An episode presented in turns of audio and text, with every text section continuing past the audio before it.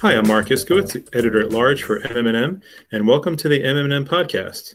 We hope you're well and staying safe during this difficult time. My guest today is Dan Trigub, former director of Uber Health. On September 3rd, Dan wrote to colleagues that after a year and a half at Uber and over four years working at the intersection of rideshare and healthcare, he had decided to launch his own healthcare startup that has been funded and incubated by Redesign Health. Our mission will be to improve access to healthcare for our most underserved populations, and especially during this most difficult time, he wrote. We'll find out more about why Dan left Uber, what his plans are, and get Dan's thoughts on the general state of medical ride sharing in a moment. First, a few housekeeping items or some plugs or shameless promotions, whatever you prefer to call them. Uh, MM+M has a number of events coming up. Uh, we have our 40 under 40 coming up on September 29th. That will be followed closely uh, by Transform, our flagship conference, September 30th to October 1st, and our awards on October 8th. These are all, of course, virtual uh, conferences, uh, such as it is. Um, and you can find out more information by going online to mmm-online forward slash events. We look forward to seeing you uh, virtually at, the, at all of these uh, events. Um, okay, uh, so now back to uh, the conversation with Dan. First of all, how are you, buddy? Marc, doing well. Always, I think last time we reconnected, I think, correct me if I'm wrong, I think it was at the HLTH conference, maybe. We we, we did a session together.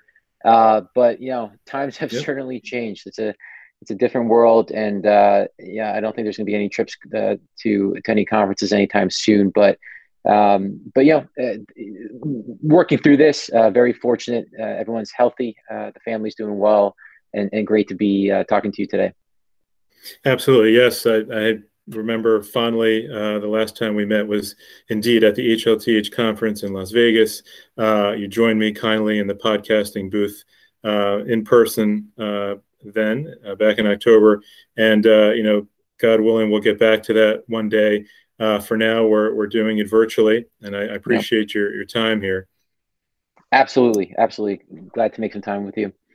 And it, I'm glad to hear that you're taking care of what, what's really important. Glad to hear everybody's well, um, and uh, that that indeed is uh, is what we're keeping our eye on. So um, let's just get started here. Um, so you, you said in, in your note to colleagues that it was it was difficult to leave Uber Health. You know, you, you launched uh, uh, excuse me, Uber Health launched in 2018. You were there for a year and a half, two years. Uh, and while there, you partnered with more than a thousand healthcare organizations to arrange rides, I believe.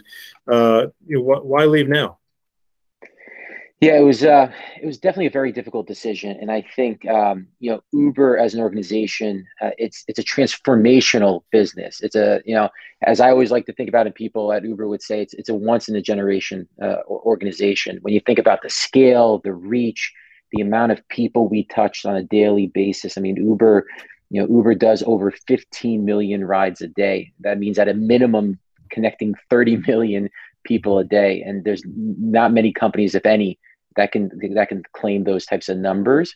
Um, so it, it, was a really difficult decision. What was really hard about it was was leaving uh, amazing people, amazing colleagues. I was very proud of the team uh, that that I helped build uh, in my time there. The amazing colleagues I brought on from from healthcare organizations, uh, and the impact we had in, in a short period of time that I was there. Um, some people know I, I, I did work at Lyft for two and a half years and helped grow their healthcare division and I was at Uber for about a year and a half. But in that year and a half, you know, we more than doubled the team. Uh, we significantly grew the business. Uh, if you listen to any earnings call that we had since the IPO, uh, Dara would talk about Uber Health. It was in the press releases. Uh, you know, we grew 300% uh, in some quarters, and even during COVID, we grew 100% year over year during that. You know, during this still very difficult time.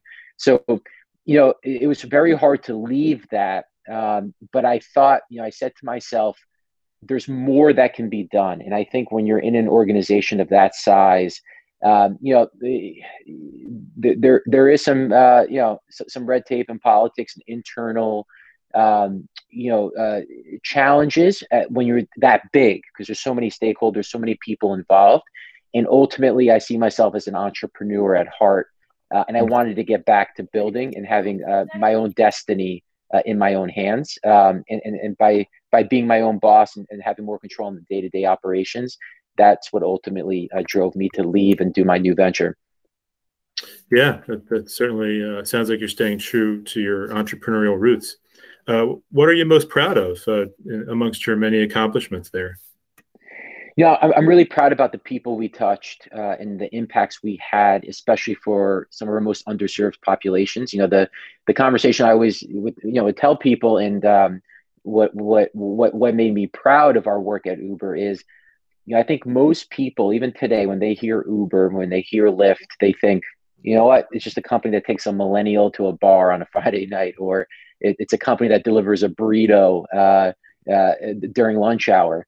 And I think um, what I'm proud about is how we leverage this platform that that was built, you know, well before I joined. This amazing platform to touch some of our most underserved uh, and underprivileged populations. When we think about the Medicaid, Medicare population, we think about people who live in transportation deserts. What I was most proud about was the emails and the conversations I had with partners about how we've helped, you know, a 90 year old Medicaid member who lives in the transportation desert get to the critical care they need or getting somebody to a behavioral health appointment. One of my most uh, favorite partnerships I ever worked on, it was actually when I was at Lyft. Um, we partnered with the city of Detroit and we helped women get to prenatal care in Detroit.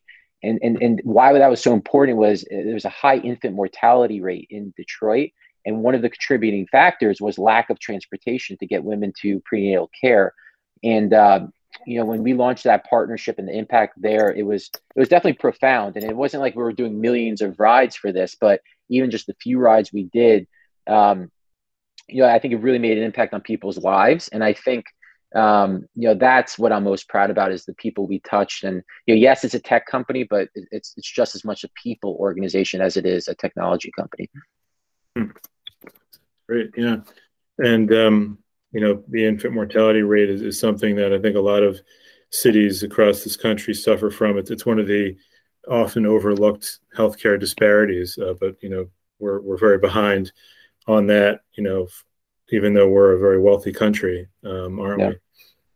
So, yeah, and, and, and just that quick point, like something as simple as transportation, you know, it's not, you know, let's be clear, you know, getting somebody from point A from a point A point B is not rocket science, and it's not like some complex like, you know, uh, we're not talking about like nanotechnology or complex computing here. We're simply get talking about getting somebody a ride to a medical appointment. That can have such a big impact. And what's so cool about what we're doing at Uber was the scale we can do that on, right? You know, Uber's in 60 countries, 10,000 cities uh, it's just amazing. Uh, when you think about it at that scale, it, it, can be a profound impact. Right, right, and you know, as we talked about back in October, you know, with with uh, social determinants of health more integrated um, into the doctor's workflow, uh, social referrals are are poised to increase. And you know, one of those was ride sharing. Um, and you know, you had told me at that time Uber Health had recently integrated with electronic health records from uh, Cerner, um, yep. probably amongst others at this point, um, and that uh, ride sharing was playing an increasingly bigger role in Medicare and Medicaid transportation. That, that's exactly right. That's exactly right. Yeah. So um, uh, it really um, was one of those social determinants that was we were really you know, making progress and being able to have an impact on that scale, as, as you pointed out, um, is for an entrepreneur, you know, is very attractive. So yeah. all the more reason why I'm, I'm, sure it was difficult, a difficult decision. Yeah, that's that's actually really interesting. You you you bring that point up. I, have actually this isn't my first uh, time being an entrepreneur. I've, I've we, we I started a company that was funded out of Rock Health a long time ago, and uh, the challenge was was we didn't have the scale. And, and one of the main reasons I mm-hmm. went to Lyft and Uber was how I like to think about it is there's a lot of fuel to the fire there, right? If you know, as we build this idea within a company of that size, you can instantly get access to millions of people. Um, coming back to my entrepreneurial roots, uh, now we're trying to build that that network again and, and build that platform. Um, and it certainly uh, will, will, take some time, but you know, it's it's, it's a journey. It's not going to happen overnight. It just takes time. Uh, and I'm confident in uh, you know the business idea we have and what we're working on, and, and uh, if we can execute, I think we can get there. But uh, as they say, you know, Rome wasn't built in, in a day. It'll, it'll take it'll take some time, but I'm, I'm, really excited about that journey. Yeah, great, great. It's all about the journey. Um, So, was there anything that you wish you could have accomplished, uh, but were not able to uh, during your time at Uber Health? You know, I think the way I'd answer that is, I think, um, I think there was so much more we we we or I could have done while I was while I was there, and I and I think uh, you know the team will continue to do some amazing things. I think. Uh, given all the partnerships we've done and, and, and the growth of Uber Health, I still think it's at the tip of the iceberg. I think uh, one of the last things I worked on before I left was actually a prescription delivery. Uh, so we we announced prescription de- delivery leveraging the Uber Courier uh, network uh, right before I left, and, and that was super exciting. I think th- that's still in its infancy. Um, I also think uh, you know with Uber Eats, it's no secret you know helping uh, health plan members get access to quality meals and groceries. I think there's a lot of opportunity there. So I still think. Um, you know the job is definitely not not, not finished there with the Uber Health platform. I think uh, it'll continue to grow, uh, and I'm I'm really excited to watch from the sidelines and see that team uh, flourish. Um, uh, but there's still a lot of work to be done there, and I think work beyond just moving people. I'd say is, is how I answer that. There's there's still a lot a lot of opportunity there. Sure, sure. Okay, great. So um, you know, that that's a good segue to the next question, which is uh, you know where you're heading. Um, in the email to colleagues, you described the new company as improving access to healthcare for our most vulnerable populations, which which seems like it's adjacent to you know what you were doing at Uber Health. But can you elaborate a little bit more for us? Yeah, it's definitely adjacent. It's, it's not in the transportation arena. So my new venture is is not uh, has nothing to do with non-emergency medical transportation. But in terms of on a conceptual level, it really is uh, similar in terms of being a, a platform, a marketplace, essentially connecting key stakeholders and providing better access to care. Uh, one thing just just uh, to, to note, been very fortunate and lucky to be connected to an organization out of New York called Redesign Health. And Redesign Health um, has given us the capital and the resources and the support to really be able to execute on this business idea uh, and Redesign is uh, uh, an amazing organization. They're essentially an innovation platform that funds and launches businesses that really transform the healthcare system. Uh, they're very focused on launching healthcare uh, organizations and startups. Uh, and their mission is really empower people to live their healthiest lives. and they've done this with a handful of companies already. so, you know, if you go to redesignhealth.com, you can see some of the companies that have been born from their platform uh, companies that uh, that include a, a, company called Calibrate, uh, which is uh, doing some really interesting things um, in uh, met- metabolic metabolic reset. so some interesting things there. Vault Health in the men's health arena, but they've kind of pivoted recently to COVID testing. Uh, another company called Lively, which is in the hearing aid space and really trying to provide a premium uh, hearing aid product uh, and then a few others, uh, Everbody's in the cosmetic dermatology business. Uh, so, anyways, the, uh, Redesign has has given us this platform. Uh, my business, um, I've come on as a as a co-founder and CEO of, of a new venture that they that that's been born from this platform. Um, and our focus uh, at a high level, and we're still in early stages, a little bit, um, you know, in, in, in the stealth mode.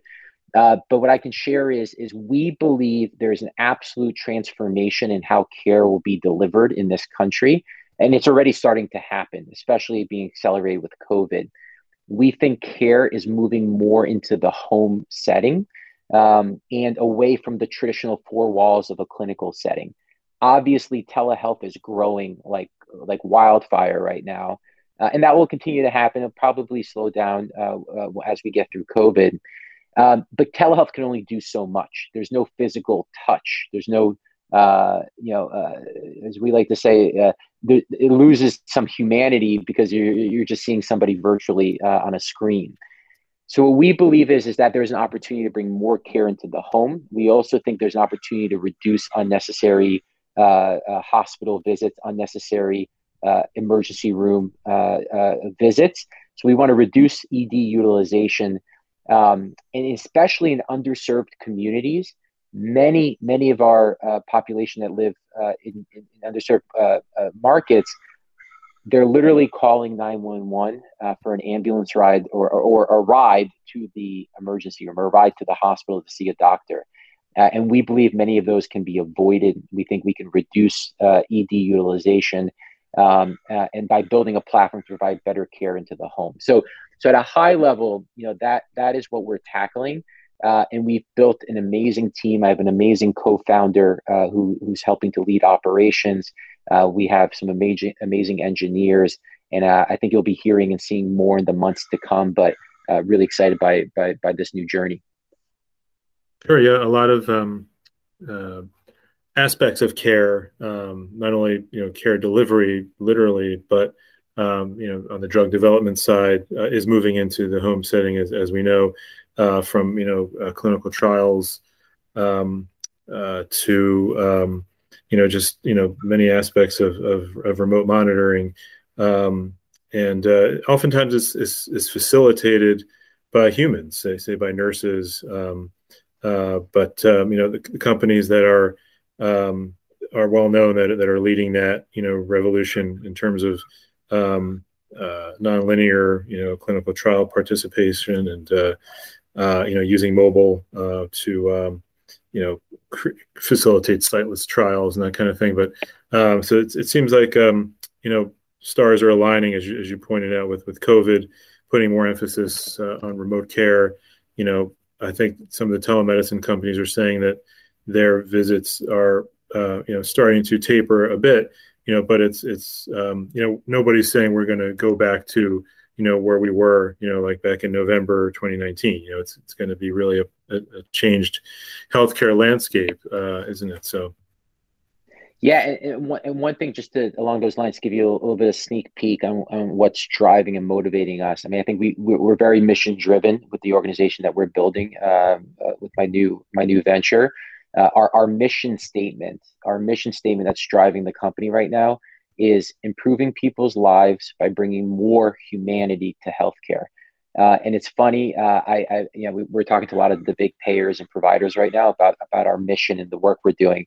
And I had a conversation with somebody yesterday at a very large uh, health plan, and uh, and they were saying, you know, my job is actually to reduce uh, humanity uh, in healthcare, so I can reduce costs for for the health plan. And I, and I got I, I got a laugh out of that. Um, and I think we're sometimes losing some of that uh, humanity in, in the work we do. Uh, and I think what we're trying to build is a, is a platform where we can bring more touch uh, into healthcare. It's not just about a, a, virtual screen, but also do it uh, uh, efficiently uh, from an economic standpoint and a scalability standpoint. So, so you know that's that's a little kind of peek under the hood, but that's really what's driving us in this new venture. Yeah, yeah, nice, nice. Yes, it's, it's the technology facilitated by the human touch. It's it's a nice combination. Okay, yeah. Well, we certainly wish you uh, a ton of uh, success with this new venture, um, and considering your your great track record, uh, I'm sure we'll be hearing great things. Um, give us, you know, now that you're um, kind of moving into this adjacent area, give us a general state of the state in terms of uh, non-emergency medical transport. Yeah, I mean, I think it's a really interesting time. I mean, um, you know, no secret that uh, non-emergency medical transportation has taken quite a drop off uh, with with with with COVID and, and, what we've been through the last several months. Um, I think um, you know, a great proxy for it is actually you look at a company called Logisticare. It's, it's a publicly traded organization, so all their data is, is, public, and you can take a look at how they've done over the last uh, several months during this very difficult time. Um, you know, and, and, and all things considered, you know, Logisticare just posted one of their best quarters ever uh, for, as, as, an organization. And I think there's a couple factors playing into that. Uh, I think, um, you know, in general, non-emergency medical transportation, these contracts are based on capitated models with state Medicaid plans who, who contract with companies like Logisticare and others to provide transportation to their Medicaid population. You know, one interesting thing is, it, or what, what's happened with COVID, utilization has gone way down. So people aren't able to shelter in place. They're not able to go to the doctor, not able to go to a behavioral health visit. Um, even uh, you know other types of critical care appointments have to be pushed off. So utilization has dropped. That's actually helped some of these companies, these big uh, non-emergency medical transportation brokers, uh, during COVID. that said, the rebound has been very strong, and um, you know, I think uh, shelter in place has been lifted in many markets. I think if you were to compare non-emergency medical transportation and and and the growth of it compared to let's say like just traditional rides or people taking rideshare for a trip to the you know to a bar or to you know uh, to the airport obviously all that stuff has not rebounded nearly uh, i mean it's still way down um, so if you if you if you actually looked at the last earnings call from uber you know the rides business no secret that, that's taken a big hit but you know dara mentioned how the uber health business still continued to grow year over year during this difficult time. So there's still going to be appointments that people have to go to things like dialysis. Uh, some behavioral health appointments still must uh, must happen during this difficult time. So I think to answer your question, the state of non-emergency medical transportation, I think um, you know all things considered, things are doing are are are, are it's a, you know, great industry, a very essential industry, uh, and transportation will always be critical. And I think it's here uh, to stay for you know the, the the benefit will be here for a very long time. Um, and I think and I hope more investment will be made uh, by uh, by CMS, by HHS, and, and state regulators to continue to fund that benefit uh, given the impact it has on on people's lives. Yeah, um, I guess you kind of answered my my next question to a degree, but you know, uh, which was going to be what kind of effect has the pandemic had on demand for non-emergency medical transport? It sounds like um, even though um, regular run-of-the-mill garden variety ride sharing has been negatively impacted, it sounds like um, health, even though utilization is down, that that, that health-related ride sharing uh, is rebounding to a greater extent? Yeah, for sure, for sure. I think, um, um, yeah, as as evidenced by companies like Logisticare and and kind of, you know, you listen to their last earnings call, they talk quite a bit about that rebound that's starting to happen. Um, so I think you know it's still down pre uh, compared to pre-COVID levels, but I do think uh, things will stabilize, and um, you know we're we're probably still good six to twelve months away from things getting you know somewhat you know relatively back to normal uh, during this crazy time but and you know fingers crossed you know we're, we're coming into flu season now um, and, and, hopefully things don't spike again but um, you know i'm optimistic that that you know over the next year or so we'll, we'll be right back to where we were Sure, sure. And um, what about the funding picture uh, vis-a-vis Medicare, Medicaid, as well as commercial plans? Has that um, continued to make strides? Yeah, I think so. I mean, based on kind of what I saw in the conversations uh, that where, where I was sitting, I think uh, more and more of these uh, payers uh, see that there is um, a continued need for non-emergency medical transportation. There's a continued um, uh, uh, ROI on that on that investment. Um, so I think they'll they'll continue to fund these programs. I also think they'll there's lots of opportunity for you know rideshare organizations, especially Uber with the Uber Eats platform, uh, to do some really interesting things on uh, working with payers to help with meal and grocery delivery in healthcare. So yeah, I don't think that benefit's going anywhere anytime soon. I think more uh, commercial plans will, will will incorporate it. Medicare Advantage, I think, is a huge growth driver. Right, you look at 20 million people under uh, MA plans here in the U.S. currently, and, and those numbers are only going to continue to grow uh, you know, I'm sure your audience is, is well versed on the growing trends of our aging population here in this country. Uh, and, and, there's going to be more and more need for these types of, of services. And um, even beyond just getting to medical care, when we look at social determinants of health and getting people access to food, getting people access to their prescriptions, to social activity, I think you're going to see more and more utilization of these uh, of these services and benefits because uh, because healthcare is way more than just even seeing a doctor, and uh, you know a lot of opportunity to have have impact.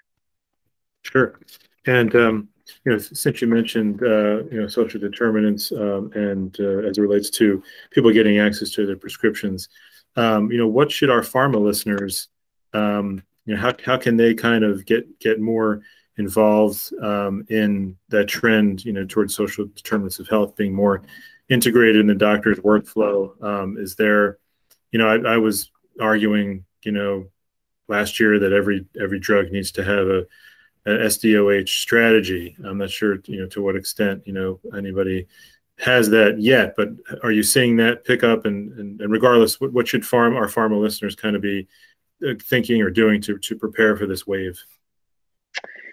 Yeah, I mean, I think there's there's uh, definitely a lot more that can be done. I think, um, you know, for pharma companies in particular, I think, um, you know, when, when, we, when you look at things like clinical trials and getting people access to clinical trials, um, you know, obviously pharma companies invest a lot of money in those trials.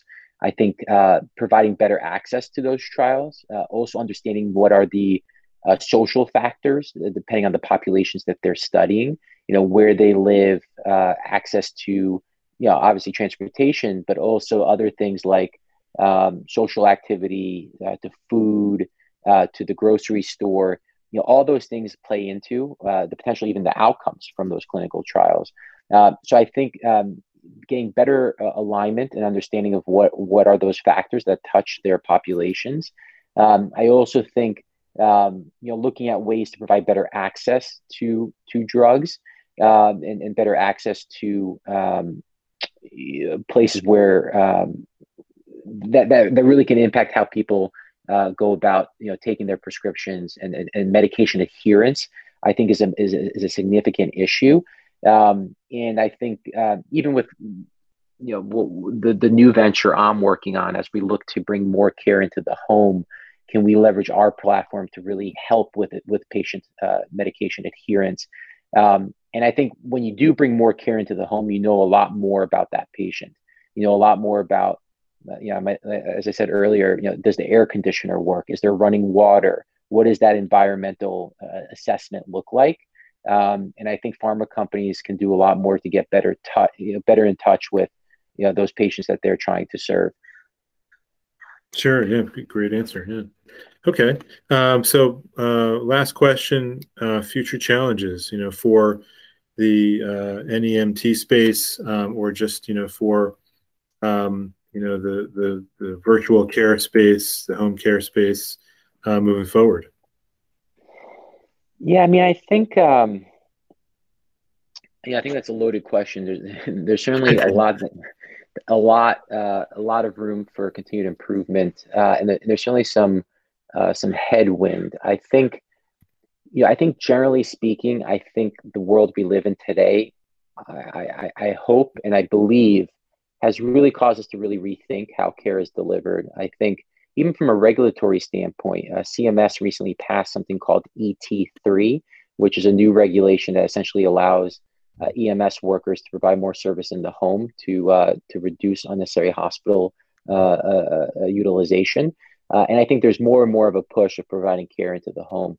I think in terms of challenges, I think, you know, our healthcare system, uh, you know, God bless it, is certainly very complicated. And I think uh, continued uh, development on integration and communication with various stakeholders within our uh, the, the healthcare ecosystem is going to be always a challenge. Uh, I think the way data uh, flows between all the key parties, between the EMR, the payer, the patient, all that access to data, how data is treated, I think that's going to be an area, a hot button uh, that'll you know that, that's nothing new i'm sure to your audience but that will continue uh, to provide um, you know a, a headwind for, for for the foreseeable future. Um, you know and the other thing i'd say is is um, you know i think the challenge with a lot of the things that are going on is that they lose uh, they lose sight of what it's ultimately designed for and that's for the patient uh, and, and the person that they serve. And i think um, you know going back to that that conversation I had with a big plan recently of saying how they're trying to reduce that human touch to save cost. I think we can't lose sight of that. And I think many organizations are thinking that technology is the only, uh, the best and only answer.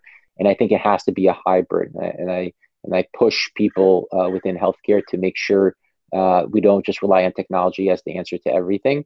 Um, and um, you know, we, we got to be mindful in terms of how we build and who we build it for, and also building for the lowest common uh, denominator a lot of times, right? Uh, many people, uh, there's a massive Medicaid population in this country. Uh, a lot of them, English is not their, their native language. Uh, they don't have access to smartphones. Uh, they're using simple SMS primarily. You know, are we building for those for those use cases? So I think you know, a lot of work to be done, but I'm optimistic that hopefully uh, COVID 19 uh, has really pushed us to think differently uh, and will accelerate uh, a lot of growth and, and, and, and better. Uh, better products and better uh, better workflows within healthcare now and, and, in the future. Yeah, yeah, great, wise words indeed. To you know maintain the humanity in healthcare as, as we move um, ever so increasingly toward use of technology. Well, um, Dan, I want to thank you for joining us again on the podcast. It was great uh, chatting with you. I, I, really appreciate you having me. Uh, always a pleasure to talk to your audience. Um, and um, you know, if, if, anybody ever wants to uh, to reach out to me, my uh, my new email is just my first name Dan at uh, MedArrive M E D Arrive.com. That's my new uh, my new company. So uh, always happy to hear from folks and, and, and really appreciate it. Thanks so much, Marc. You got it. You got it. Let's, let's do it again soon. Um, look forward to hearing uh, about your progress. And um, thank you, everyone out there, for listening. If you like this podcast, uh, certainly give us a like, help others discover the show, and subscribe on the platform of your choice. Uh, well, that'll do it for another episode of the MMM podcast. Uh, for Dan Trigub, Larry Dobrow, this has been Marcus Iskowitz signing off. We'll see you next time, everybody. Take care.